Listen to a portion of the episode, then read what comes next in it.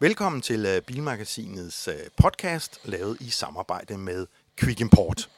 Her i øh, det lidt øh, ydmyge studie, kan vi vist godt tillade os at kalde det, i kælderen under Bilmagasinet, der står jeg, Mikkel Tomsager, og Anders Richter, chefredaktør.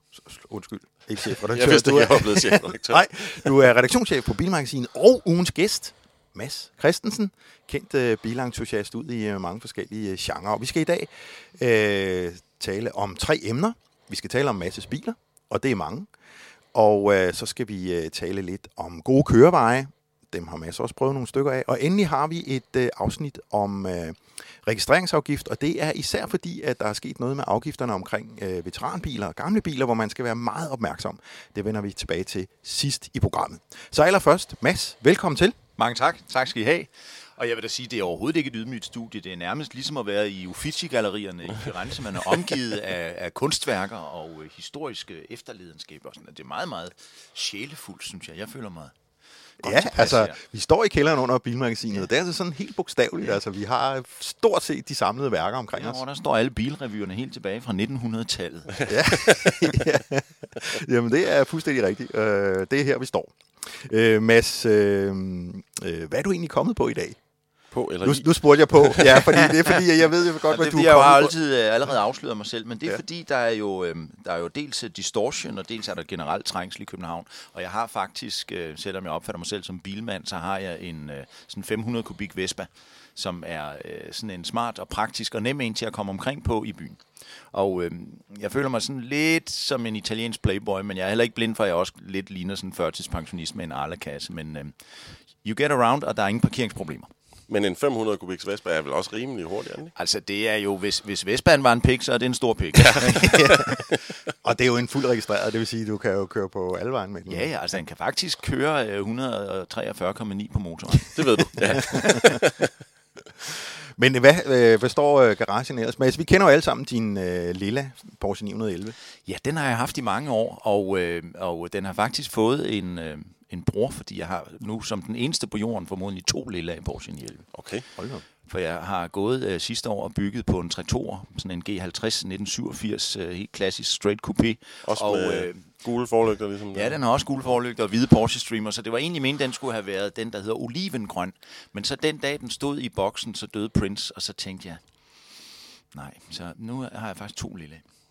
Okay. Og, øh, og det sjove er, at den, øh, farven er fra 69, og hedder Royal Purple, og den er så genopstået her i GT3 RS-programmet. Nu hedder den Ultraviolet, men ved at lave lidt farveresearch og tale med nogle afslører, kan jeg fundet ud af, at det er den samme.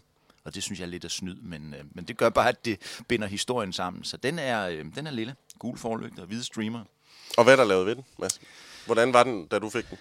Da jeg fik den, var det et, et, en udknæppet gammel ged, den gamle Okay. der. Men jeg har lavet mange ting ved den, og det er Ja. fordi, jeg prøver at gøre den driver-oriented. Så i dag er det en 2,7 på karburator, det er Oh. 915 gearkasse, bremserne er fra en Boxster, torsionsstænger og styrstave er fra, eller hvad hedder det, torsionsstave og styrstænger er fra Ja. en turbo. Og ideen er, når man ser den, så skal der ikke være noget eksteriørt, der ikke fortæller andet, end at det er en klassisk Porsche. Men Nå. når man sætter sig ind i den, skal den ikke køre som en 69, men en 79. Okay.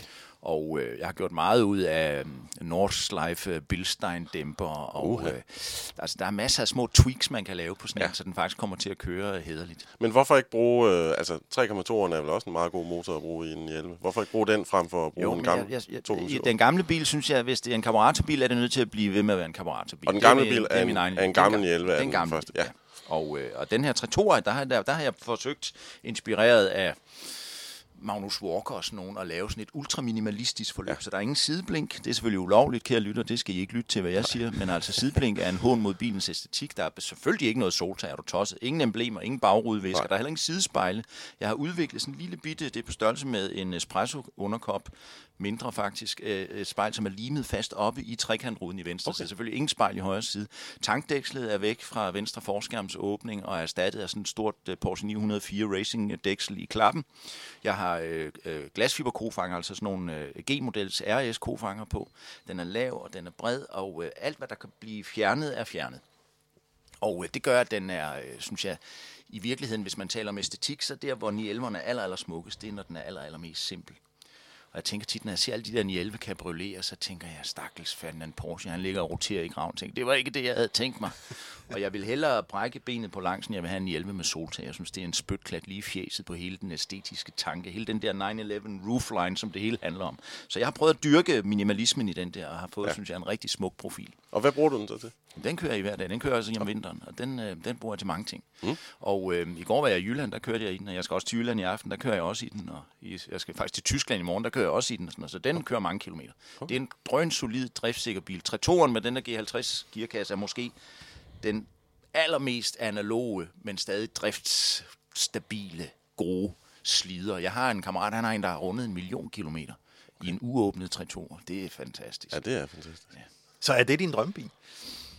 Nej, men det er et rigtig godt bud på en, og, og efterhånden som jeg selv har fået lavet mine små tweaks, jeg har fået slået sådan nogle GT40-ringe i sæderne, så de ligner lidt, og jeg har købt i Kalifornien de der Coco Mats, og jeg har øh, Stig Blomqvist havde længere fingre end de fleste, og jeg har ja. købt øh, fra Momo sådan et limited edition Stig Blomqvist ret, som passer til mine store hænder og sådan noget, så øh, øh omdrejningstællerne er selvfølgelig tiltet øh, 90 grader, ligesom i Steve McQueen's og sådan noget. Der er sådan mange små ting, som gør, at øh, det ligesom er blevet min bil, synes jeg. Det er, det er i virkeligheden den fedeste drømmebil når man har noget, som man er stensikker på aldrig at møde et andet sted. Og er der så flere projekter på den, du mangler at få lavet, eller er den ligesom færdig? Altså, der er altid noget. Jeg, jeg ja. har gjort desværre det, at jeg satte det der øh, 904 tankdæksel midt i klappen, fordi det er jo det, man gør. Og det er fortrudt. Så nu er det et, et projekt, at det skal flyttes over i øh, højre hjørne, ligesom det var på 904. Okay. Og det kan I godt se. Når først man har fået den idé, ja, så kan man ikke slippe Så kan mere. man ikke sove, før man har fået det lavet. Nej. Sådan er det. så, så hvis der var nogen, der kommer og tilbød dig en ny 911, så vil du sige, jeg har haft øh, adskillige i 97, og jeg har også haft øh, en i 91. Øh, det var sjældent ret længe. Jeg synes, altså specielt det der PDK, som alle er helt vilde med, jeg synes, at det kører ligesom en Audi. Det, det, det rører ikke ved mig, desværre. Jeg vil gerne have en, øh, en 91, men så skulle det være en 3,4 Carrera med manuel gear, uden baksensor, uden soltag, uden emblemer, uden bagrudvisker, uden sportssæder, uden PASM, uden sportkrone, uden noget som helst. Jeg vil finde den tagligste billigste fattigrøvs 91 på hele markedet. Den vil passe mig godt. Findes den?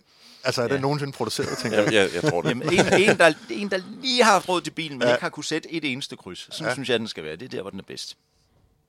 Okay. Og hvad har du ellers stående i garagen så? Ja. Jamen, jeg har et vidunderligt projekt, som øh, udsprang af nød. Jeg har haft et halvt års grøn omstilling i samarbejde med Færdspolitiet, hvor ja, jeg ikke har vi, haft mit kørekort. ja. og, øh, og, og der igennem opdagede jeg glæden ved at køre i en øh, gammel lortebil, så jeg har faktisk en Morgan Plus 8. Okay. Men ikke som de er flest. Nej, for jeg synes, jeg har set et billede af den. Ja, min hvor er, er, er sort og øh, uden kofanger og med store skivebremser og bløde Yokohama-dæk og tillet skålsæder, fempunkt seler og halv bur og ildslukker og ingen modder og hardtop i øvrigt. Der er ikke mange, der har en hardtop. Så den er øh, der med, med panhardstave og alt, hvad man kunne få af afstivninger til bagtøjet og fuld spær. Og sådan. Så det er sådan en, øh, det er sådan en sportsmorgan. Ja. Og det er faktisk min ambition at... Øh, og komme til at køre et par afdelinger efter sommerferien i England. Der er sådan noget, der hedder Morgan Arrow 8 Gentleman's Racing Series, ja. hvor man, øh, hvis man bare lige har en sådan en rollover bar, og man har øh, ekstern ildslukker og nogle andre små ting, man skal have, så kan man få sådan en, en pseudo-kørebog, så kan man faktisk stille op der, okay. sammen med 50 andre. Jeg har været nede på Spag og se på det to gange, og der har jeg tænkt, det vil jeg gerne. Så skal du køre Ja, så kommer man til at holde sammen med 50 andre Morgan-idioter. Jeg forestiller mig, at jeg skal have sådan en flødefarvet køredragt med sådan en Rolex og et Goodwood-logo op på venstre bryst. Ikke? Jo. Og, øh, og så køre der. Det, det, det og det er ikke, fordi der er noget galt med en almindelig track day, for det vil altid være lækkert, men det der tænker jeg bare, Altså, den der morgen er vidunderlig. Jeg har været i, nu ved jeg, vi skal tale om, om at køre i bjergene bagefter. Ja, ja. Det glæder jeg mig til, men altså, jeg har været i Italien med den fire gange. Og det der med at øh, have fuld styreudslag og to sorte streger efter sig i sådan en 90 graders kurve i sådan et bjergpas på vej opad, hvor der flyver med gnister og røg og alt muligt, mens det hele foregår med 75 km i timen, det er den pisse god til. Altså, den er let, og traction bagpå er 0,0, numse hul, så det er virkelig, virkelig sjovt at køre i. Og der har jeg fundet ud af, at specielt når man har problemer med kørekortet, at det er langt sjovere at køre hurtigt i en langsom bil, end det er at køre langsomt i en hurtig bil. Så hvis jeg skulle købe en anden bil, så ville jeg købe en 2CV. Mm. ja. den skal vi faktisk også øh, det skal vi også tilbage til. Ja, ja. ja. Jeg har haft en 2CV jo. Ja. ja, det har du. Ja. Hvis, øh, jeg har jo kendt dig i mange år og fulgt uh, dit uh, bil-CV uh, indgående, og nu er det med vilje, vi ikke sådan ramser det helt op, men der er en bil, som jeg husker, at du har haft, og det er en uh, Ferrari Dino. Ja. Uh, og så alligevel ikke, den havde du jo ikke ret længe. Nej, og hvor jeg tænker, hvad fanden biler du der ind? Jamen. Det er da verdens smukkeste bil, og altså for mig en Ferrari Dino, altså den oprindelige øh, lille sekscylindret med, de, med, med, med næsten pontonskærm og sådan Ja. noget. Det er verdens mest elegante bil for mig. Men, men øh, i bagklogskabens klare lys bliver jo også rød i ørerne af skam. Men, men Ja, man det er må ikke jo fordi, også du, har, bare, du, øh, du kunne have tjent en masse penge på at beholde den, men jeg derudover... Må, jeg må bare erkende for overhovedet at starte historien, at når jeg solgte den igen, så var det selvfølgelig, fordi jeg synes, det var en jammerlig pispot. Hmm. Øh, det må man jo ikke stå og sige i dag. Men, men jeg havde drømt om den, siden jeg var dreng. Jeg er den generation, der har siddet og savlet til uh, Roger Moore og Tony Curtis i, de, i The Persuaders, ja. og øh, jeg synes ikke om den sindesfarede Aston Martin. Min kærlighed gik til den der Dino Rosso, den der næsten orange, og hans var jo en 206, som er nok ja. fælgene og det hele. Det var bare den, man skulle have. Det har det altid været. Jeg har været tæt på den flere gange. Men der er sket det, at den stille og roligt, allerede før markedet eksploderede, der steg den i værdi. Og hver gang jeg sådan var i nærheden, så blev den lige et hak for dyr, så blev den lige et hak for dyr. Jeg har flere gange gået og tænkt på, hvis jeg nu solgte en nyere, så kunne det måske lade sig gøre. Så havde jeg forelsket mig i, at øh, den skulle være den øh, brune farve. Den var der ikke lavet ret mange af. Den, der hedder Marrone Metallisato. Og så gik jeg og kiggede efter den. Og sad ligesom alle andre raske drenge med min iPad ude på lokum i timer på Autoscout og mobil og pisternet og lidt og lidt og lidt. Så viste det sig, at der var en gul en i Danmark, mm. men som var født Marrone Metallisato. Ah, Og jeg havde en Lotus, som jeg var træt af, som han gerne ville have. Og vi lavede en studehandel, og bilen blev indkøbt til det, der svarede til 600.000 kroner, hvilket i mit budget er en formue. Men var også fik jeg en ret god pris i dag. Ja, jeg i dag er det Så fik jeg sindssygt god, ja, ja. Og, øh, og så var det et antiklimaks. Nu Altså havde, at køre i den. Jamen i det hele taget bare have den. Altså for det første var den... Altså, hvordan var det en bil i god stand, du fik, eller hvordan var Ja, ja. Okay, jeg så selvfølgelig mente, at det gule skulle skraves af, og ja. Ja. den skulle tilbage til sin oprindelige farve. Jeg havde mange planer med Altså i den. parentes bemærket, så har bilen jo været med i bilmagasinet, som ja, er ja, en ja. klassiker engang, og, ja. og, og, og jeg kan Og det var garantere, før, at de den blev var dyre, men den meget, var meget, meget flot. Okay. Øh, jeg startede selvfølgelig med at købe de der Campagnolo-fælge, som er en halv tom brede. Det synes ja. jeg klæder den, men stadigvæk med de der brede XVM øh, Michelin-dæk. Og, øh, og jeg kørte også øh, jeg kørte mange kilometer i den. Jeg havde mm. den også i Alperne tre gange, og øh, øh, det var ikke sådan en, øh, det var ikke sådan et bolsje. Men det var, for mig var det den forkerte bil. Der var ikke noget, man kunne gøre. Der var ingen modifikationer, der lå og ventede. Alt, hvad man sådan havde lyst til, det ville føles som helligbrød. Jeg gjorde det, som mange synes er helligbrød. Jeg købte de der engelske øh, overdækninger til forlygterne, selvom bilen jo ikke er engelsk, fordi det synes jeg klæder den. Og allerede der var der nogen i dino der sagde, "Jamen, nu har jeg ødelagt den bil. og, og jeg må også sige, at den, den kørte ikke særlig godt. Øh, den var smuk, men så pludselig kom der en, der ville give 700 for den. Så tænkte Så for første bare- gang i mit liv havde jeg muligheden for her at lave en god bilforretning, og så solgte jeg den. Og øh, den har så stået et par steder og samlet støv, og er lige blevet handlet for nylig for næsten 3 millioner kroner. Det vil man jo gerne have haft. Ja. Men, men ligesom når man ser en supermodel, så skal man bare minde sig selv om, at øh, der er en eller anden, der lige har skrevet fra hende, fordi hendes fødder lugter eller et eller andet. Og sådan ja. er det altså også med Dinoen. Jeg vil gerne have den i dag, men ikke for at have den. Så vil jeg den. Bare for pengenes skyld. Ja. Og den har jo faciliteret noget andet, noget jeg så fik i stedet for. Ja. Men, men det er rigtigt, når man begynder at kigge på, hvordan priserne har udviklet sig, så kan man sparke sig selv i røven mange gange. Jeg har også haft en 73 S11, som jeg solgte i utid. Jeg har haft tre 38'er, som jeg solgte i utid. Så øh, jeg har gjort alle de rigtige ting. Jeg har På de bare, forkerte jeg har bare hoppet af for tidligt. Jeg har bare hoppet af for tidligt. Jeg har faktisk for nylig solgt en 355, og jeg er stensikker på, at om et år, så vil jeg også bakke mig i røven på den, fordi de vil også stige 20.000 euro. Hvorfor skal de ikke gøre det? Alle de andre har gjort det. Så du har ikke nogen Ferrari mere? Jeg har øhm, en, en, en loyal Ferrari, fordi jeg har faktisk i mange, mange år drømt om at have en øh, 360 Challenge med nummerplade. Ja. Og jeg har også haft et par stykker, og jeg har også købt håndbremserne og parkeringslygterne, og jeg har også forsøgt at bestikke mig igennem syn og sådan noget, men det er aldrig rigtig lykkedes. Og så endte det med, at jeg havde en, øh, en, øh, en gademodina, Ja. som jeg havde haft en helt del år, og så købte jeg de sørgelige rester af en smadret Challenge-bil. Okay. Og så rullede jeg det hele ind i garagen og lukkede patienterne. Ja. Og så ud kom sådan en metamorfose, sådan en, en, øh, sådan en øh, hvad hedder sådan en cyborg, som var halvt det ene og halvt det andet, og mest mere det ene end det andet faktisk, for der er faktisk kun håndbremsen og stelnummer tilbage fra gadebilen. Så den har jeg. Og det er altså med fuld bur, akrylruder og, og kulfiberdørene og øh, hjulaksler og, øh, og, og hjullejer er med fra en 430 Challenge, det er altså mm. keramiske bremser, de der kæmpe store lastbilskaliber og kæmpe store skiver og monomøtrik. Øhm, så det er sådan en det er sådan en sammenstykket en. Inden er der kun det der ene digitale kloster. Alt er Alcantara, modder, lyddæmpning, alt er pillet ud. Ja. Øhm, så, og det, øh, den har jeg faktisk, men den har drillet. For der sker det, når man begynder at pille ting af sådan en bil, så bliver elektronikken forvirret. Og der ryger sådan en tyk fred på størrelse med et håndled ud i hver dør, for eksempel, af ledninger. Til elspejl, det har jeg ikke mere. Til opvarmet spejl, det har jeg ikke mere. Til centrallås, det har jeg ikke mere. Til fire højtaler, det har jeg ikke mere. Til det der fems, hvor ruden kører lidt ned, når man rører håndtaget, mm. det har jeg heller ikke mere. Til lås i det hele taget, det har jeg heller ikke mere. Jeg har ikke nogen af de funktioner mm. derude. Fordi der er jo pølsemands øh, akrylvinduer og alt er pillet ud. Men ledningerne er der stadigvæk. Og på hver ledning er der en sensor og en føler, og det sender alle mulige forvirrende. Så jeg har holdt adskillige gange, hvor bilen så ikke vil gå i gear, så sender den bare et akustisk signal. Så er det først, når man får en tester på, så finder man ud af, at den vil ikke køre, fordi venstre dør står åben. Og så kigger man ned på venstre dør, der tydeligvis er lukket. Ja. Så er man nødt til at skille det hele ad, finde den sensor og sætte noget nyt tape på. Og, så det har jeg kunnet godt lide. Så jeg leder efter en autoelektriker, der kan se det her som en Rubik's Cube, og bruge en hel vinter på at sanere det der ledningsnet. Ja. Et diagram fra en challengebil og et diagram fra en gadebil, og så klippe alle de rigtige steder. Ja. Men hvor meget af det her laver du selv? Altså, Altså, jeg laver meget, men lige præcis det der, det har jeg altså opgivet. ja.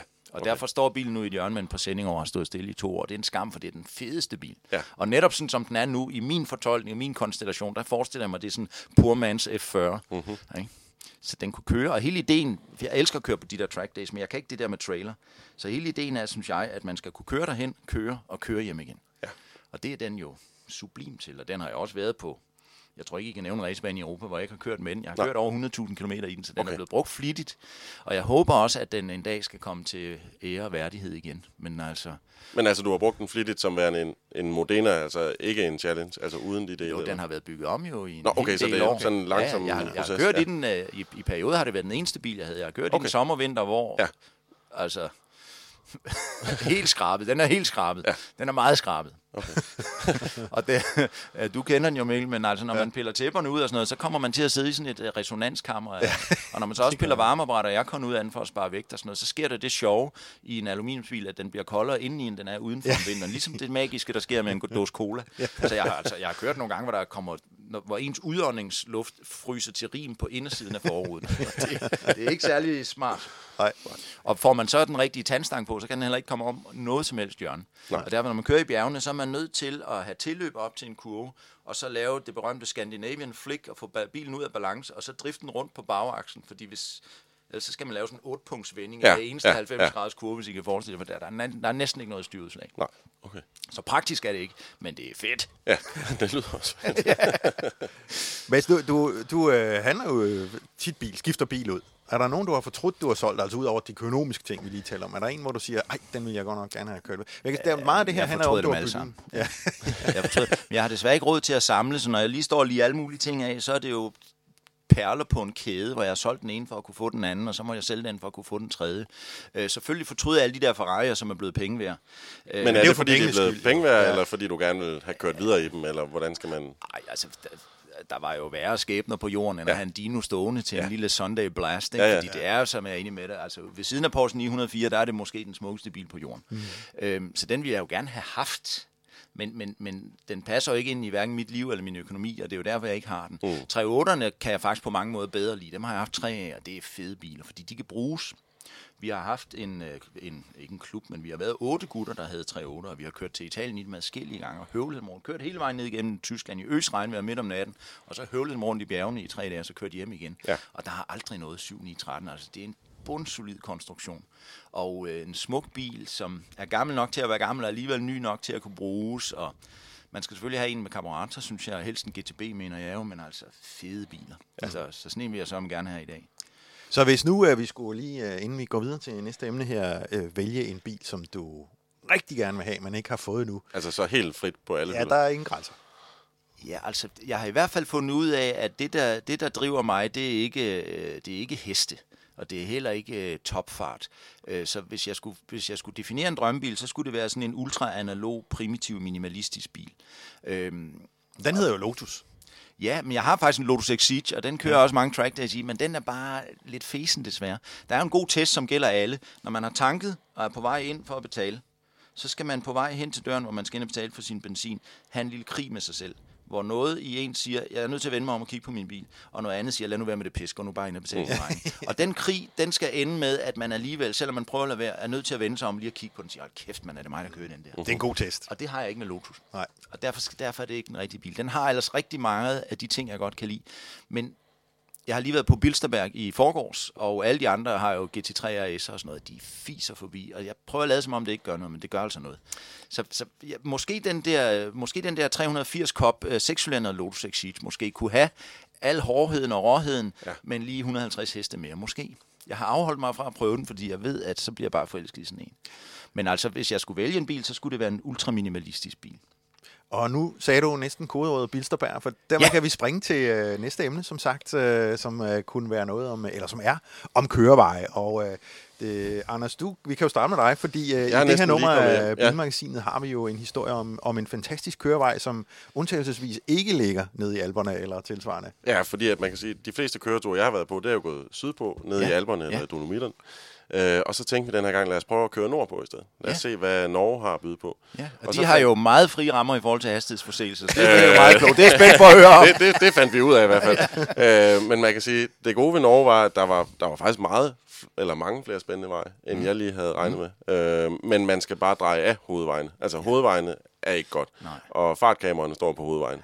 Men når du drejer fra, så så vi ikke nogen fartkamera. Nå. Ikke at vi kørte for stærkt, det går vi ikke. Nej, nej, nej, nej. nej, det handler heller ikke om at køre stærkt. Det synes Nej, er det gør det ikke. pointere. Ja, det gør det overhovedet ikke, nej. Men så øh, vi kørte vi op gennem Norge, og så sluttede vi af på noget, der hedder Atlanterhavsvejen, som er en meget, meget underlig vej, der er blevet bygget ud i ingenting.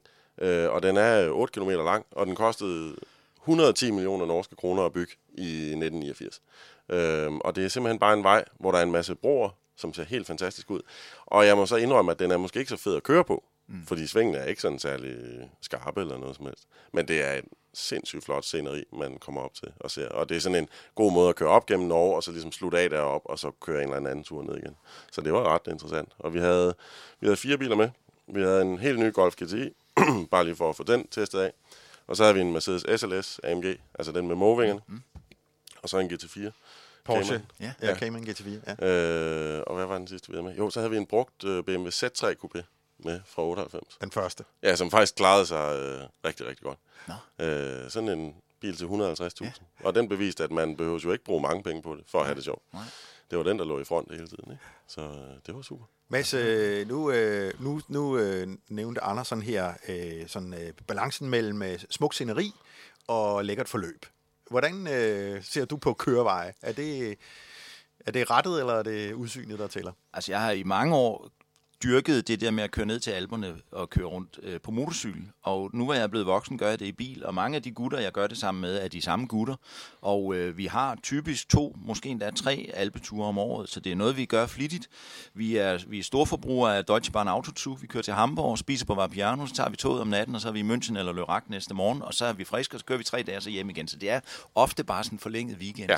Og, øh, og, og for en måned siden var vi i Kroatien, og det var mere, som du siger, scenery, end det, Ja, var, ja. end det var driving. Det var også for at prøve noget andet. Men altså, jeg har gjort det i mange, mange år, og jeg synes i al beskedenhed også, at jeg er blevet ret god til at, øh, at finde de rigtige steder. Og hvad, hvad er det rigtige sted? Altså, fordi det er jo sådan lidt svært at vide, før man står i det. Ja, at det her, siger det jeg lige bare. øh, Stelvio. Jo, men altså, øh, enhver idiot kan jo køre Stelvio Davos, så det er fordi, vi har set det i Top Gear. Der vil jeg sige til allerede nu, medmindre du er op klokken 4 om morgenen, så kommer du til at holde en lang kø sammen med en masse englænder i orange GT3'er. Ja, for det er også det, Eller jeg også er det autocamp, så det er ikke det rigtige sted at køre. Men, men, men mit bedste tip er, at hvis det er godt at køre Vuelta i Spanien, eller Tour de France, eller Giro d'Italia, så er det også godt at køre i bil. Og jeg har systematisk arbejdet mig igennem alle de der øh, cykelløb, fordi at øh, det, er, det er nemt at research ruterne, og fordi at man kender det fra fjernsynet, og synes det er fedt. Jeg har lige siddet og set Giro i dag og tænkt, der har jeg kørt, og der har jeg spist frokost, og der var vi også for tre år siden. Og så er der altså en tysker, som laver noget, der hedder Curves. Jeg ved ikke, om I kender det. Jo, det- Curves jo, jo, Verlag. jo. Nogle fantastiske Jeg tror, vi har smukke faktisk, bøger øh, bogen med noget eminent øh, dronefotografi. Og, og han er nemlig både cykel- og bilentusiast. Mm. Og, øh, og det handler jo om at finde noget, hvor alle de andre ikke er.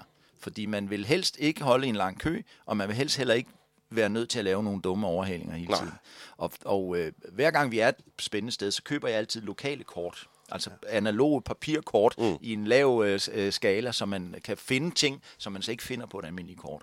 Og øh, min ven Thomas, som cykler ned ved Gardasøen hver sommer, har researchet nogle sublime ruter, hvor man kan køre i timevis uden at møde andre mennesker. Nu Og nævner, så- jeg griber lige ind, fordi du nævner Verlag, de her Ja. bøger. Ja, Øh, fantastisk og det er adskillige bøger, og de er ekstremt detaljerede, og i øvrigt meget, meget flotte. Altså, det er jo coffee table books, øh, Dem har jeg alle udover at de er. Ja. Det, er, det er rigtig god research. Ja. Og ellers, så hvis man kan få fat i papirkort, altså i en, i en, i en opløsning, hvad, siger, hvad hedder det, størrelsesforhold, mm. så kan man jo bare kigge, hvis det er sådan nogle røde nogen, der ligner tarmene fra en kat, der er blevet kørt over, så er det et godt sted at være. Ikke? Øhm, og, og, og når først man er gået ned ad den vej, så kommer man ikke til at køre de der mainstream patch. Jeg kan sagtens forstå, at, øh, at der Og med det er sjovt at køre. øh, pas, så Jo, snakker vi kører Stelvio. Furka og Splügen ja. og Clausen, og der er jo masser af de der svejtiske og italienske pas, men, Ja. ja. men der er bare rigtig mange andre mennesker også. Ja. Og derfor, hvis, hvis det handler om at komme ind i den der rytme og få det der flow, så får man det ikke, hvis der er trafik. Og så enten kommer man til at køre farligt og dumt, eller også så kommer man til at køre og være irriteret. Så er det, øh, Mads, nu har du næsten svaret på det, at det er, det er mere forløbet af vejen, end det er sceneriet, du går efter. Altså, jeg elsker at køre på racerbaner, men det her med at køre i bjergene har bare noget, som racerbaner ikke har. Fordi hver eneste nye kurve åbenbart noget nyt. Og, øh, og, og det er også spændende, fordi hver anden kurve, der kigger man jo ned og tænker på Grace Kelly, der røg ud over kanten. Og, sådan, og det er jo også farligt på en rigtig spændende og fed måde. Og så er det øh, jo også, at man kører midt i et maleri. Måske Guds mesterværk må være alberne. Jeg tænker, hvis, hvis Gud kigger ned og tænker, hvad er jeg allermest stolt af, så er det formodentlig øh, de svejtiske alber. Det er et vidunderligt sted. Og så er der et stop hver halve time til en kaffe eller en is, fordi man er helt svedig på ryggen, og så videre og videre og videre. Så det er det der med, at det hele er u udforsket og udfordrende. Og så er det også fedt, synes jeg, at det ikke går særlig hurtigt. Altså, hvis man kører 65 der, hvor alle fornuftige mennesker kører 48, så har man jo en hårdrejsende oplevelse med lange sorte streger og vinende dæk. Pisse sjovt. Er der sådan en af de der oplevelser, der står større i din hukommelse end andre? Altså hvor bil og vej og det hele ligesom går op i en højere en?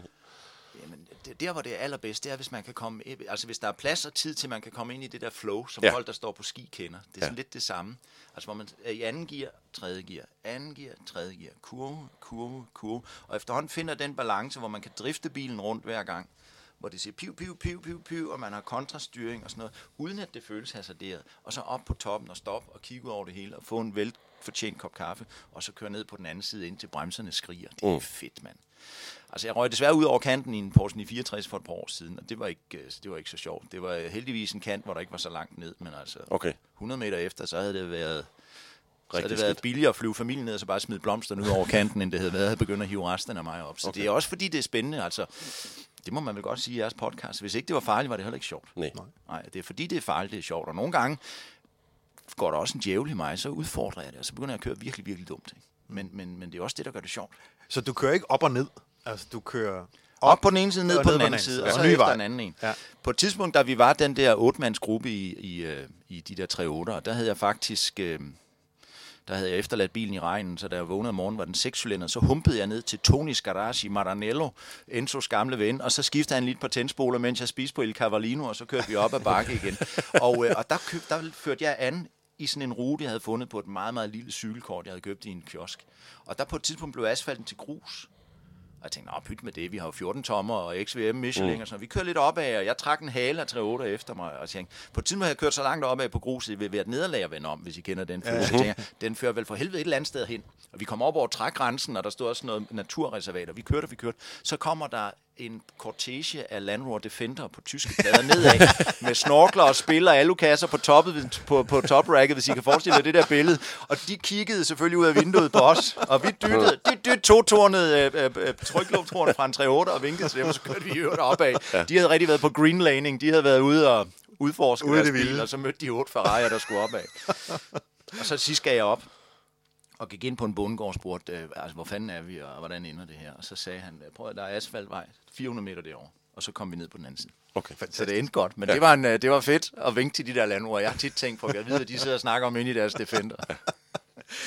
Øh, Mads, nu nævnte du lige øh, Bilsterberg. Ja. Og, og det er måske ikke alle, der lige ved, hvad det er, men, men når, man, når vi sådan taler om uh, racerbaner, som vi har lyst til at prøve, så den første, der... Hov, nu faldt uh, kameraet ned. Kort, Ellie. Godt, Ellie. Øh, når vi sådan uh, taler uh, racerbaner, som vi har lyst til at prøve, så er den første, der dukker op, det er jo Nürburgring. Ja. Øh, og øh, det kan du måske også lige fortælle om, hvad du synes om, om det. Øh, det. Det er jo den her bane nede i, øh, nede i Sydtyskland, ja. som er en Grand Prix-bane, det vil sige, det er en racerbane, og så er der jo den her Nordsløjfe, som er, hvad, 18 km lang eller sådan noget. Lidt Ja, længere. er jeg. længere. 21. 21 måske. Ja. Ja. Ja. Det kommer an på, hvor, hvor, man starter og Ja, man slutter. ja. Hvad, hvad, har hvad synes du om øh, Nürburgring?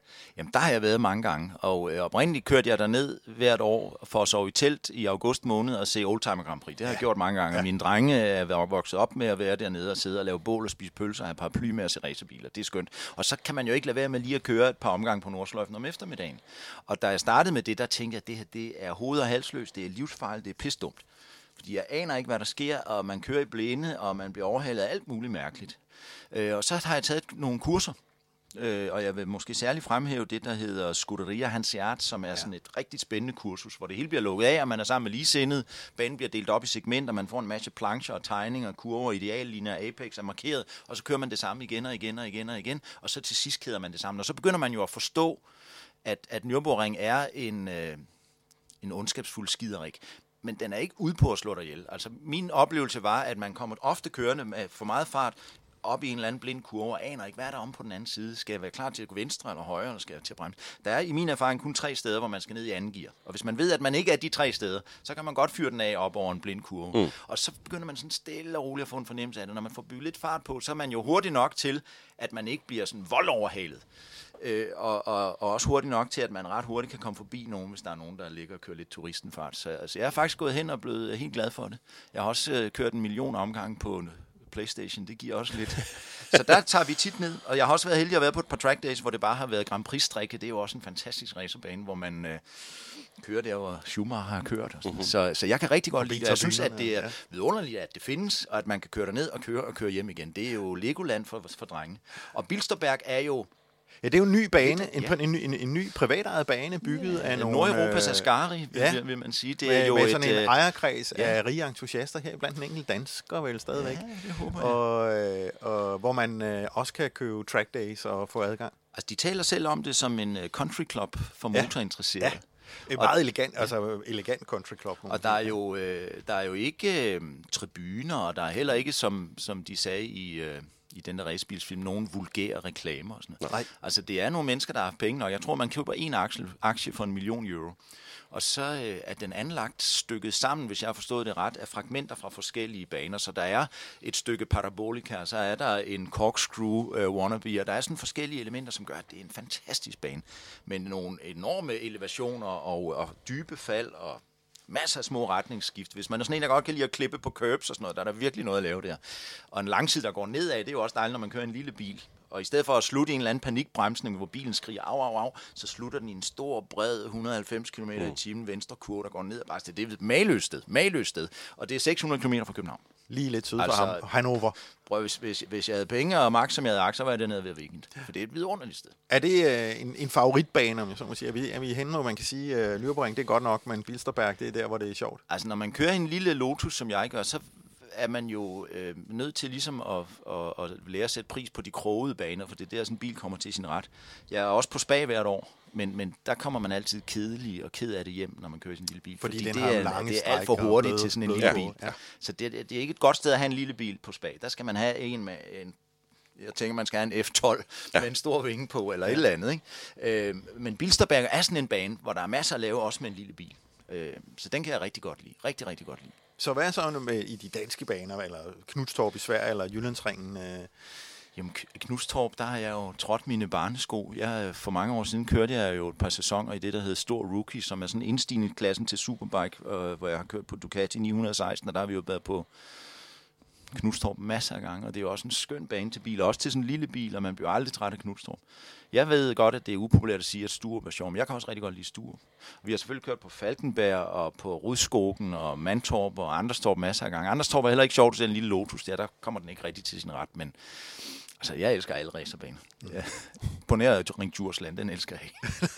Hvorfor ikke det? Og, jo, men Jyllandsringen og sådan, jo, men jeg synes bare, der er sgu så meget pis med støj. Og, ja, øh, altså, det, der ærger mig, det er nogle folk, der køber en ejendom ved siden af et motorsportsanlæg, og så bagefter ringer til Miljøministeriet og piver over, at det larmer. I stedet for Miljøministeriet siger, hold jeres kæft, så sender de en ud og måler, og så kan de sige, ja, det kan vi godt se. Jamen, så må vi se at få lukket det der. Ikke? Mm. Øh, så, så, jeg er gået kold i Jyllandsring. Der er simpelthen for mange begrænsninger. Det er ærgerligt. Og øh, der er de lidt mere large nede på Bilsterberg. Jeg tror 108 dB er grænsen. Jeg tror ikke, der findes en maskine i det amerikanske militærarsenal, der kan frembringe 108 dB. Så der, der kan man stille og roligt, øh, der kan man stille og roligt råbe og pift, alt det man vil. Kan, kan alle øh, komme ind og få en tur på Bilsterberg? Eller er der, er der uh, public days eller sådan noget? Jeg ved ikke, det er der sikkert. Altså, mm-hmm. da vi kom derned i forgårs, uh, mødte vi på vej derhen i hvert fald 30 trailer med Lotus på. Så jeg er stensikker på, at en eller anden tysk Lotus-klub har haft et arrangement. Den, ja. Jeg var med nede med, med det danske Porsche-selskab, og øh, der, får man, der får jeg lov at komme med som det tynde øl i min lille Lotus, og øh, derfor var det jo et Porsche-arrangement. Men jeg er stensikker på, hvis man, øh, jeg har ikke prøvet det, men jeg er sikker på, hvis man googler det, så vil Ja. der dukke et eller andet op. Jeg tror, altså, der er nogle åbne track days dernede, men det er ikke ligesom på Nürburgring, hvor du bare kører hen. Køber en billet, bum, og så- Nej, det er unikt, at man Ja. kan det der øh, øh, turistenfart, når man har lyst. Og det kan man jo. Jeg har sgu også været nogle gange, hvor det er lukket. Så det er en god Ja, idé, inden I kører derned, folkens, tjek lige at tjekke op på det. Ja. For der kan være lukket til forskellige arrangementer. Ja. Men, øh, men øh, Så, jeg er stensikker på, at der er nogle klubber, og jeg er stensikker på, at man vil kunne komme ind der. så hvis, vi nu skulle, øh, hvis du nu skulle arrangere den næste, øh, den næste tur til Sydeuropa, som skulle rumme de elementer, som er alt det, der gør den perfekt, inklusiv øh, køretøj, hvordan ville den så se ud? Jo, men hvis, hvis, hvis man kunne lave en, øh, en tur... Vi, vi, vi, nogle gange prøver vi at sætte det op, så det falder sammen med øh, den der øh, messe, der er i Padova. Mm. Eller så det lige koinciderer med, øh, med starten på Mille Miglia, eller sådan noget. Så kan man ja. spise frokost i Brescia og gå rundt og sparke lidt dæk, og så kan man ude på ruten have et stop, hvor man ser alle bilerne passere, og så kan man jo selv køre i bjergene igen. Det, det synes jeg er ekstra godt, hvis der kommer sådan et element på. Og jeg vil jo rigtig, rigtig gerne, at man lige svang forbi Mugello eller Misano eller nu Monza er heller ikke en Lotus-bane, men Nej. en af de italienske baner, Vallelunga, kunne man køre på måske, og så være i bjergene igen. Det kunne jeg rigtig godt tænke mig. Så der ligesom kom en ekstra dag på, så man var på æstetisk alpetur. Så går vi meget op i, øh, i vores gruppe og få noget ordentlig mad. Mm. Øh, og noget ordentlig vin. Øh, og, og så også lige en track day. Det vil være fedt, mand. Og hvis man så kunne have en affære med en eller anden hotelreceptionist, uden der var nogen, der vidste det, så begyndte det at ligne noget, ikke? Og hvor går den næste tur hen? Altså, de næste køretur, hvor skal Jamen, det? nu var vi i Kroatien, og øh, jeg har Og hvordan var hørt, det? Og, jamen, jeg har hørt og læst meget om Kroatien, jeg synes, at øh, der var en masse virkelig herlige ting. Det var mere sådan noget cruising langs kysten. Okay, Men altså, så det var ikke de små snæver og bjergveje og... jeg synes, at øh, Kroatien har mange dejlige ting, men de har ikke noget, italienerne ikke har. Nej. Men til gengæld har italienerne en masse ting, som de ikke har. Øh, Jeg havde også svært ved at abstrahere. Hver eneste gang, man ser en 40-årig mand, så skal man jo tænke på, at han har været med i en af verdenshistoriens mest ubehagelige krige. Ja. Og det synes jeg også var lidt svært for mig at abstrahere fra. Så jeg vil sige, det var dejligt at være der, og jeg kommer der ikke igen. Øhm, Godt så. så skal Italien i hvert fald lukke. Ja. men, men det er jo altid spændende at komme et andet sted. Ja.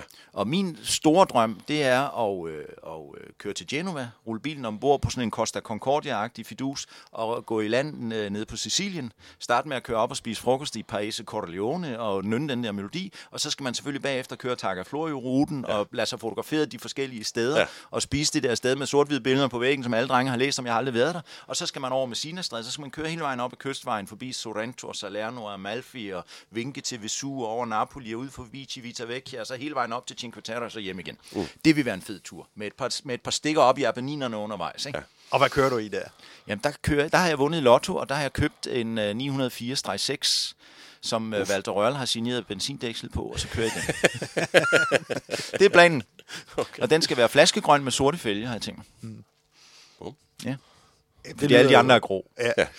Altså, Mads, jeg er jo stor fan af, af alt det, du gør der, og jeg vil ønske, at jeg selv kunne gøre det en dag. Det kan men, du da. Jamen, det kan jeg, men jeg, jeg, det ved Du har ikke. da bilen og alt jeg- muligt, jeg- Mikkel. jeg- Jeg, jeg jeg forstår heller ikke. Har du ikke planlagt en tur? Du kan i- formodentlig Jo, endda kalde det research. Jeg kan, det tror jeg godt. Men i virkeligheden har jeg det jo faktisk rigtig godt med at køre en tur rundt i øh, Nordsjælland og finde de små veje sådan Ja, her i Danmark. Eller dejligt. når vi holder ferie i Vestjylland, hvilket jeg gerne gør, så er der masser af små veje derovre, øh, hvor jeg faktisk øh, hygger mig helt vildt med bare at tage øh, to timer ud en eftermiddag og så køre tilbage igen. Øh, Altså fornøjelsen ved at køre i Danmark er systematisk blevet ødelagt af den der enorme fokus, politiet har på hastighed. Og, ja. øh, og jeg kører ikke øh, i Danmark for sjov mere. Det er jeg holdt op med. Det gider jeg simpelthen ikke, fordi de står jo kraftet med alle mulige steder, mand. Og jeg ved godt, at, øh, at det måske er, er farligt at sige, men, men da Morten Bødskov i sin egenskab af justitsminister bestilte de ekstra 75 fotovogne, der var der og der var jo ikke et ramaskrig fra FDM, for det er jo også nogle tandløse kællinger, men der var der i hvert fald en, der spurgte, om man nu skulle imødese et større bødepres. Så sagde Rigspolitiet, bare roligt, vi bliver på 150.000 sager om året. Det er det, der er ambitionen. Mm. Sidste år, altså 2016, var det 564.000 sager. Det er blevet en milliardforretning, og Ole Birk, vores transportminister, er ikke glad for det, men hvad fanden skal han gøre? Han skal bruge pengene. Mm. Ikke? Han er skvat ligesom alle de andre. Der er ikke nogen, der kæmper vores rettigheder. Og Pansen har ikke tid til at passe deres arbejde, fordi de skal ligge ude bag busken som nogle forpulede kujoner og, og, og stresser sig det almindelige mennesker for nogle helt tekniske forseelser. Og derfor er det ikke sjovt at køre bil i Danmark. Jamen, det er jeg jo enig med dig i. Og, det- og, det, øh, og, og problemet er jo, at hver gang man siger sådan noget som det, du siger her, og, og, og det er jeg sådan set enig med dig i, så er der jo ikke andet at sige, end at man må kun køre så stærkt, og der er ikke nogen undskyldninger, bla bla bla. Men øh, jeg synes jo, øh, at, øh, at man ved jo godt, at hvis man kører ud på nogle af de mindre veje, så er det jo ikke der, de står trods alt. Øh, og, og så alligevel, det ved man faktisk Ved ikke. man, Jeg prøv, synes, jeg har haft et halvt år uden kørekort, og jeg kan godt sige, at det har været den mest grænseoverskridende oplevelse i mit liv. Og, og der kan jo altså stå en et eller andet sted. Det er jo ikke, fordi jeg står her og siger, at man skal køre med hovedet under armen, men lad os sige, at man er ude på Lars Tønskids marker, der ikke er kvæg i nærheden, mm. og man ligger og kører 85 km i timen i sin sportsvogn.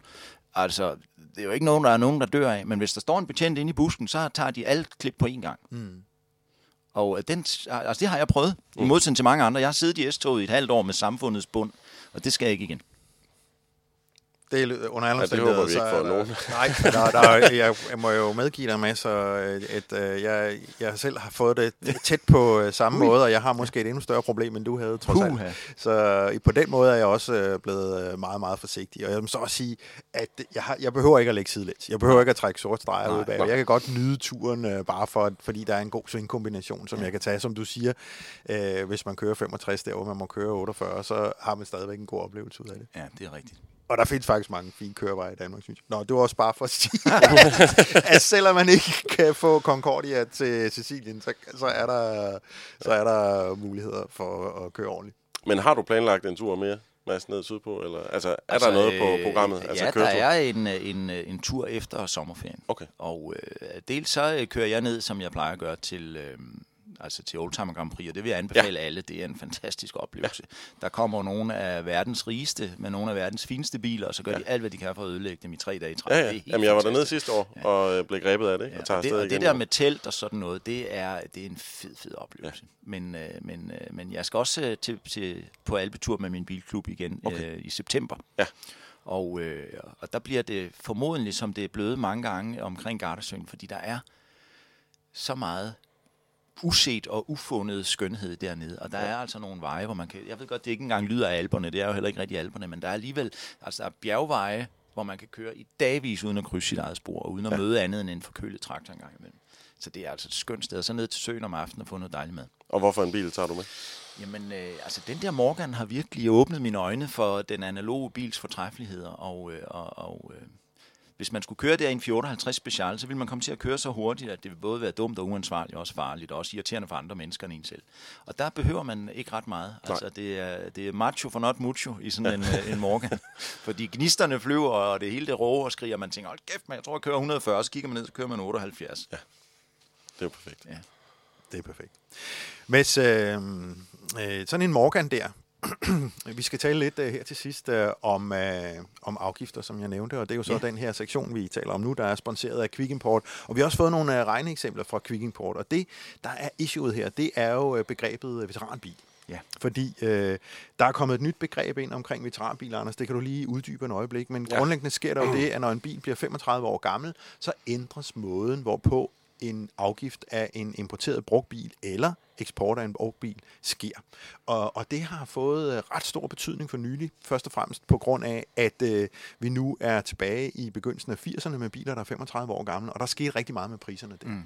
Og det har gjort, at, øh, at øh, der er sket en stor forrykkelse, og man skal virkelig være opmærksom på, øh, hvis man har en bil, som er der fra begyndelsen af 80'erne, Ja. dels hvis man skal importere en, men også hvis man har en, om man skal sørge for at få den eksporteret, øh, inden, Inden den bliver veteran. Inden den ja, bliver ja, for så kan man pludselig ikke refundere mere. Lige præcis. Ja. Øh, men Anders, måske kan du lige... Der er jo, der er jo en ny, øh, veteran, et nyt veteranbegreb på vej ind i øjeblikket. Ja, og der er nogen, der er blevet lidt forvirret omkring det her med, at veteranbiler skulle gå fra at være... Altså normalt har vi jo sagt, at en veteranbil er 35 år, og nu begynder nogle folk i hvert fald at tro, at en veteranbil skal være 30 år i stedet for. Og det er simpelthen fordi, der er nogle nye synsregler på vej, hvor at øh, en øh, veteranbil skal... Den kan komme på noget, der hedder 8 års syn. Og det er jo, at øh, du ikke skal til syn hvert andet år, men du skal til syn hvert 8. år. Og der er der så noget snak om, at øh, den grænse skal nedsættes til 30 år. Øh, det er den altså ikke blevet endnu, øh, så en veteranbil er altså stadigvæk øh, 35 år. Øh, men det er så i forhold til syn af den. Ja, fordi selve grænsen for afgiften, ja. det er jo stadigvæk, øh, Det er stadigvæk 35 år. Øh, og, og der er jo så, hvis den nu er yngre end 35 år, hvordan Ja. er det så, afgiften bliver beregnet? Jamen, hvis den er yngre end 35 år, så beregner man afgiften af værdien af bilen. Det vil sige, hvad, hvad koster den her bil ude i verden eller ude i Danmark? Og så beregner man en afgift af det. Er den ældre end 35 år, så tager man udgangspunkt i bilens nypris i Danmark. Og det kan godt give lidt skævvridninger i, øh, i afgiften, kan man sige. Ja, plus at der er der en lille detalje, som Mads nævner, at når en bil bliver veteranbil, så Ja. kan man ikke få afgiften retur Nej. eksport. Det vil sige, så er man ligesom Det er bundfanget. lidt, lidt underligt, men Ja. ja. man kan sige, at vi har jo meget høje afgifter på biler i Danmark, så derfor giver det god mening, når du eksporterer en bil ud af landet, så får du selvfølgelig afgiften retur. På veteranbiler får du ikke afgiften retur. På sådan en gammel hjælper fra slut 60'erne, der er afgiften par 30.000 kroner. Ja. en 3.8, den er 71.000 kroner. Sådan Morgan der, det er 18.000 kroner. Så kan man sige, nå ja, hvad fanden, pyt da også med det. Men, øh, men nu bliver det jo pludselig en Testarossa og sådan Ja. noget. Og der bliver veteranafgiften jo også et par hundredtusind kroner. Og der er man jo så pludselig låst og har ikke længere varernes fri mobilitet efter EU-lovgivning og sådan noget. Præcis. Så det må på alle måder trænge til at blive saneret, det der system, det gør det for det er også uretfærdigt. Der er nogle aktuelle forhandlinger, mens ja. vi taler her, hvor man er i gang med at, at lukke nogle huller. Men nu nævnte du lige Morgan, Ja. og vi har faktisk fået Quick Import til at beregne et, øh, et eksempel på Ej, det, for det det er en af dem, Ja. som man Ja. skal holde fast i. Ja. Ja. Og altså det har vi fået beregnet ud fra, at det er en plus 8, mm. øh, og man kan sige, at hvis du skal have den ind som veteranbil, så skal du betale i alt 47.000 kroner i afgift. Okay. Hvornår? Hvad Det- det er er Det er hvis den er veteranbil, ikke? Det er, hvis den er veteranbil. Det Ja. vil sige, øh, når den er ældre end 35 år. Ja. Og, og hvorfor skal man betale det beløb? Hvad er det beregnet Det er fra? fordi, det tager udgangspunkt i bilens nypris. og så Dengang, betaler man... ny. Men der er stor betaler forskel på, du- om den er fra 72 eller om den er fra Ja, 82. det er rigtigt, men det her det er fra 82. Okay. Ja. Så øh, det, man tager udgangspunkt i, det er, at man tager 40% af bilens nypris mm. uden afgift i det år, Og det bliver er til... fra. Det bliver til 47.000 okay. kroner Okay. i afgift, hvis den er veteran. Ja, Er den lige præcis ikke veteran, så skulle den i stedet koste 182.000.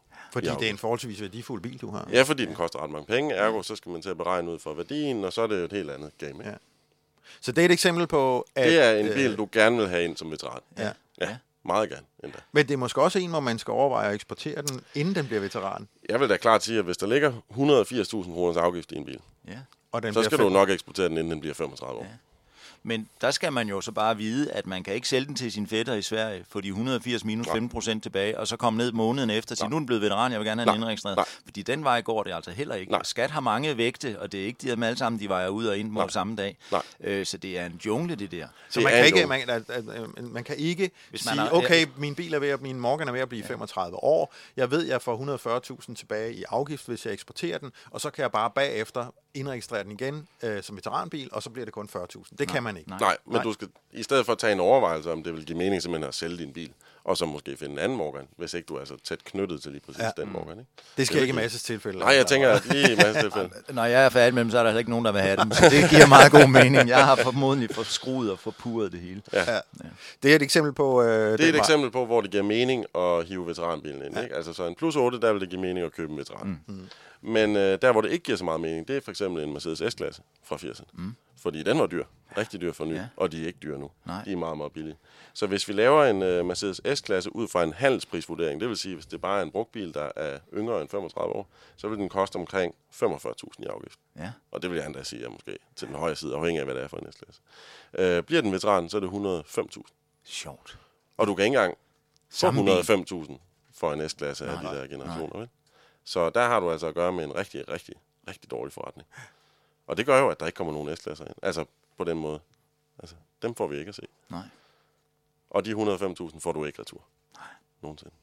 Og så var der øh, Masis øh, 2CV, fordi den har Der vi også brugt. og, vi har også fået øh, lavet en beregning på en 2CV. Øh, og der kan man sige, der giver det mest mening at finde en veteran. Mm. Den koster 10.000 i afgift. Hvis den ikke er veteran, så koster den altså 25.000 i afgift. Ja. Fordi det faktisk er gået hen og blevet en ret værdifuld bil. Ja, nogle af dem i hvert fald. Ja, Ja. ja. Og det er jo det sjove, man har vendt sig til. Altså, inden man når grænsen for, hvornår en bil er veteran, så vil man jo typisk have en oplevelse af, at den har en stødt faldende kurve i værdi, og det afspejler sig også i uh, den afgift, man bliver afkrævet, når man importerer en bil. Så kan man sige, at så kører den lidt ældre, så er den lidt billigere i afgift. Sådan plejer det at være. Men nu er de også begyndt at stige igen. Der sidder nogen og vurderer de afgifter og kigger på, mm. på det brede marked, og der er masser af eksempler på, at en- en Porsche 964 som jeg har haft et par stykker af, den har typisk kostet 240, 260 eller sådan noget i afgift. Ja. Nu koster de pludselig 340, 360. Og det er fordi, der sidder nogen og kigger på mobiler og siger, hov, de stiger. Ja. En Testarossa, som for nogle år siden var der ingen, der ville have den, man ville ikke tørre sig i mosen med en Testarossa. Nu har de pludselig fået et, et løft, og det betyder, at for visse danske bilers vedkommende, som jeg kender til, hvor man plejer at flexlease afgiften en 3-4 måneder hver sommer, de er pludselig steget til over det dobbelte i afgift. Men jeg synes også, det er lidt svært, fordi at nogle gange så skal man jo, skat skal jo tage udgangspunkt i, hvad er bilens pris, inklusiv dansk afgift hos en dansk forhandler. Ja. Men der er jo ikke nogen af dem her, der Nej, bliver betalt afgift så det er så der er jo ikke noget, der... referenceapparatet. Jamen, Og der er nogle gange dansk forve- pris. formoder man altså, eller fornemmer i hvert fald, at så kigger de på mobile, og så finder de en eller anden 3 som har tilhørt Emerson Fittipaldi, eller ja. en eller anden, som bliver solgt på Sotheby's for en eller anden høj, høj pris, som er helt urealistisk i forhold til det brede marked, og så sætter de den som referencebil. Mm. Og så står man der og tænker, skakmat, altså, så skal Ja. jeg bare ikke have den bil, vel? Og der, der, altså, det ærger mig, fordi en, en 16-årig datalogistuderende kunne udvikle en algoritme, der kunne lave det der fuldstændig lineært og retfærdigt, hvor alle fik en ordentlig behandling. Ikke? Lige meget, hvad for en avis man åbner, så læser ja. man jo hver eneste dag, at der bliver fusket og svindlet fra leasingfirmaerne med de der øh, afgifter på nye bilbiler, der kører mm. i tre år uden at afregne en krone til skattekassen. Og samtidig har vi det ene absurde øh, eksempel efter det andet på, at, at at en eller anden gammel, øh, halvgammel øh, Ferrari eller sådan noget pludselig stiger helt sindssygt i afgift. Altså et af problemerne i øjeblikket er jo, at på nogle af de her rigtige entusiastbiler, at der er jo ikke nogen, der ved, hvad de koster nej. i Danmark med Nej. afgift. Og det er det, der er udgangspunktet for, hvad man skal betale i afgift. Men der er jo ikke nogen, der ved, fordi der er ikke betalt Nej, for det, er jo afgift en, af sådan det skal jo bil være en reel handelspris. Ja. Og det er der jo der er jo ikke nogen, der har handlet. Altså, Jeg kan fortælle jer en gyse, at han kammerat, der købte en 355, og han så, hvad vej det gik, og han afregnede sin afgift sidste år og betalte 400 eller andet. Han har fået en ekstra regning. ja. En irreversibel ekstra regning, for han er allerede gået ned ad den vej, og kan ikke gå tilbage igen, på over 300.000, som han så skal betale oveni. Baseret på en ny vurdering af, at 355'eren åbenbart, altså... Er stedet i værdi, eller... Ja. 300 oven i de 400, ikke? hvor man siger, hovsa. Og det lyder jo lidt Og man kan ikke engang sige, "Nå, men så vil jeg ikke, fordi man, man vil allerede, man er allerede committed. Så det er bare at betale. Dem har vi hørt flere historier af, de der også, altså, Og- og hvor, det er hvor vurderingen er gyser. kommet, hvor, hvor skat er kommet efterfølgende ja. og sagt, det kan godt være, at det var prisen, da du sidst Ja. vi talte sammen, Ja. men nu er der altså sket det her, og nu kigger vi på den. Og det er jo ikke fordi, at de i princippet kommer, og det har jeg så øh, talt med dem om, det er jo ikke fordi, de i princippet kommer og siger, hov, nu er den stedet. Det er bare fordi, deres sagsbehandling har taget så lang tid, så At når de når til at kigge på den, så er den faktisk stedet. Ja. Men det virker fuldstændig urimeligt. Også hvis Ja, ja, du nu har solgt bilen. Du kan jo sagtens have solgt bilen i Der mellemtiden. mangler en brancheorganisation, som, øh, som øh, dels har øh, muskler over for skat til at forhandle noget, der er rimeligt for alle, men som også kan rydde op i egne rækker. Det er jo åbenbart sådan, at man kan få selvanmelder status, hvis man har en Don-kiosk, og så importere sin egen Mercedes, og så lave sit eget leasingfirma, og så kan man sætte den til 28 kroner, og så kan man se, om den går. Ikke? Og det, det er jo medvirkende til, at alle borgers tillid til det der system bliver anløben, og at, øh, at skat selvfølgelig er nødt til at have flere og flere taskforces, hvor de holder mere og mere øje med det der, og så æder det hele sig op i overadministration, hvor jeg igen vil sige, en hvilken som helst 16-årig dreng kunne lave en algoritme, der kunne lave det der ordentligt og redeligt. Man kunne starte med at fyre samtlige af de mennesker, der sad og arbejdede med det Men der, man oplever, man, man oplever jo, at de der leasingselskaber, de har nogle, øh, no, nogle juridiske muligheder for at presse skat på nogle områder, hvor der sker præcis det, du beskrev før. Ikke? Men så kommer der nogle privatmennesker, som er entusiaster og siger, jeg har den her Porsche 911, som jeg kører cirka 400 km i om året. Ikke? Og så siger de, jamen øh, det er da indlysende, den skal du da betale 1,9 millioner kroner i afgift for. Og den stakkels mand får ingen sympati, for han er bare et rigt flæskefjæs i sin Ferrari. Han skal bare holde mm. sin kæft og betale, nu må de rige til lommerne. Det er ja. det, der er stemningen. Og jeg synes, det er uretfærdigt, og det er uretfærdigt på et tåbeligt øh, grundlag. Og det gør jo bare, at der bliver færre og færre af de der sjove biler. Ja. Så kan vi ende med alle sammen at køre i sådan nogle sorte Audi A4, så bliver vi sørme ordentligt alle sammen. Ikke? Og så skal man pludselig sidde og forholde sig til, om ens bil er ved at blive 35 år gammel. Ikke? Om man Ja. kan gøre det ene eller det andet. Jo, fordi altså, jeg har en 44 Turbo Porsche, Ja. som er ved at blive 35. Ikke? Ja. Så jeg sidder og overvejer, hvad, okay, jeg ved, der ligger 70.000 kroner i afgift i den. Ja. Skal de ud, eller skal de Ja. bare... Ja. Den Men har du regnet på, hvordan den, når den krydser floden og bliver veteran, hvordan vil den så blive øh, afgiftet? Jamen, den der vil den blive tæt på dyrere. det samme. Nej, den vil blive noget dyrere, fordi jeg tror, at 44 kostede tæt på en million kroner i Danmark for ny, ikke, i 87. Og så, Så, laver man... de den 40 procents kalkyl, og så Ja, får du ud fra det, og så bliver det, det bliver bare dyrere. Ja, så det kommer ikke til at give nogen mening. Men er der- Alternativet er simpelthen bare helt at sælge den og købe noget andet. Ja, fordi alternativet er jo også, at når den så passerer 35, så kan du ikke få Men så får jeg jo ikke de der... Uanset. Altså, det, det allerbedste er jo at finde den bil, man virkelig, virkelig Ja. uigenkaldeligt elsker, og så lukke øjnene for alt det der. Selvfølgelig. Sige, jeg har fået min drømmebil, og jeg, jeg må holde op med at forholde mig til, hvordan de der tilfældige vinde, de blæser. Mm. For der sker jo det sørgelige, at når bilerne begynder at blive penge værd, så dræber det jo meget af det, der er bilens egentlige idé. Altså, nu taler vi om Nürburgring Oldtimer Grand Prix, der har jeg været nede mange år, og der, I, der har været der, vil vide, at der holder altid 600 Porsche inde på inderringen, og der kan man gå rundt i timer og kigge. Uh-huh. Og for 10 år siden, der var der ikke to 911, der var ens. Der var Targa Florio-fortolkninger, Le Mans-fortolkninger, der var øh, 911 Air Wannabes, der var RSR-kloner, der var alle mulige sjove ting. Multimyriader af forskellige artede personlige udtryk og brede skærme og minilight-fælge foran og fuchs bagpå eller omvendt. Alt muligt sjovt. Skæve ja. Klistermærker. Når man kommer der nu, så er det helt straight. Det er pepita det er tynde ret, det er speedgelb og blod orange og vipergryn og original, original, original. Og der står den ene anorak efter den anden og klør sig nakken og siger, den der skrue, den er original. og der er ingen, der kører i dem længere, fordi uh, hvis nu begynder at regne, og der er ikke der er nogen, der tager på alpetur og stiller den på gaden i Napoli, for uh, hvis nu den blev stjålet. Og på den måde piller man jo nosserne ud af de biler, ja. og fratager bilerne egentlig det, der er deres hovedberettigelse. Jeg har også været på alpetur med nogle folk, der kørte rundt i en time for at finde et hotel med en parkeringsgarage, fordi de var så bange for, at der skulle komme nogen og stjæle deres bil. Og så dør bilen jo. Altså, mm. så ender de med at holde hos nogle rige kinesere og aldrig køre, og det er jo en tragedie. Så man, skal, man bliver selvfølgelig glad, når ens bil stiger lidt i værdi, men man skal ikke passe på, at den stiger for meget i værdi, fordi så bliver det pludselig, øh, altså, så bliver det et fængsel i stedet for en frihed. Så hvis man skulle vælge en bil nu, ud fra den tanke, hvad skulle det så være? Altså, jeg vil helst have en eller anden lortebil med en bule i døren. Hvor man ikke skal gå og tænke på alle de der ting. Men, men, men altså, trenden har jo været de sidste par år, at mange af de der biler, der rummer en eller anden form for herlighedsværdi, mm. Stiger i pris, fordi der er flere og flere, der gerne vil have dem. Mm. Og det er jo som udgangspunkt dejligt. Men, men en bil må ikke blive så dyr, at man ikke har råd til at forsikre den, og ikke har råd til at køre i den, fordi så bliver den jo idiotisk. Mm. Der vil jeg jo så have lov til at sige, at, øh, og det er jo, har jeg jo nyt godt af, at de her nye leasingregler, de har jo så gjort, at i hvert fald at vi er nogen, der har været i stand til at Ja. købe, eller køre i noget, som vi Ja, jeg kan kunne komme før, ud og prøve noget, så jeg hilser da også alt det der velkommen. Men tænk, hvis det var ordentligt reguleret og styret, så det var gennemsigtigt. Det ville altså være et stort plus i forhold til det store plus, det er i forhold til dengang, hvor vi ikke kunne.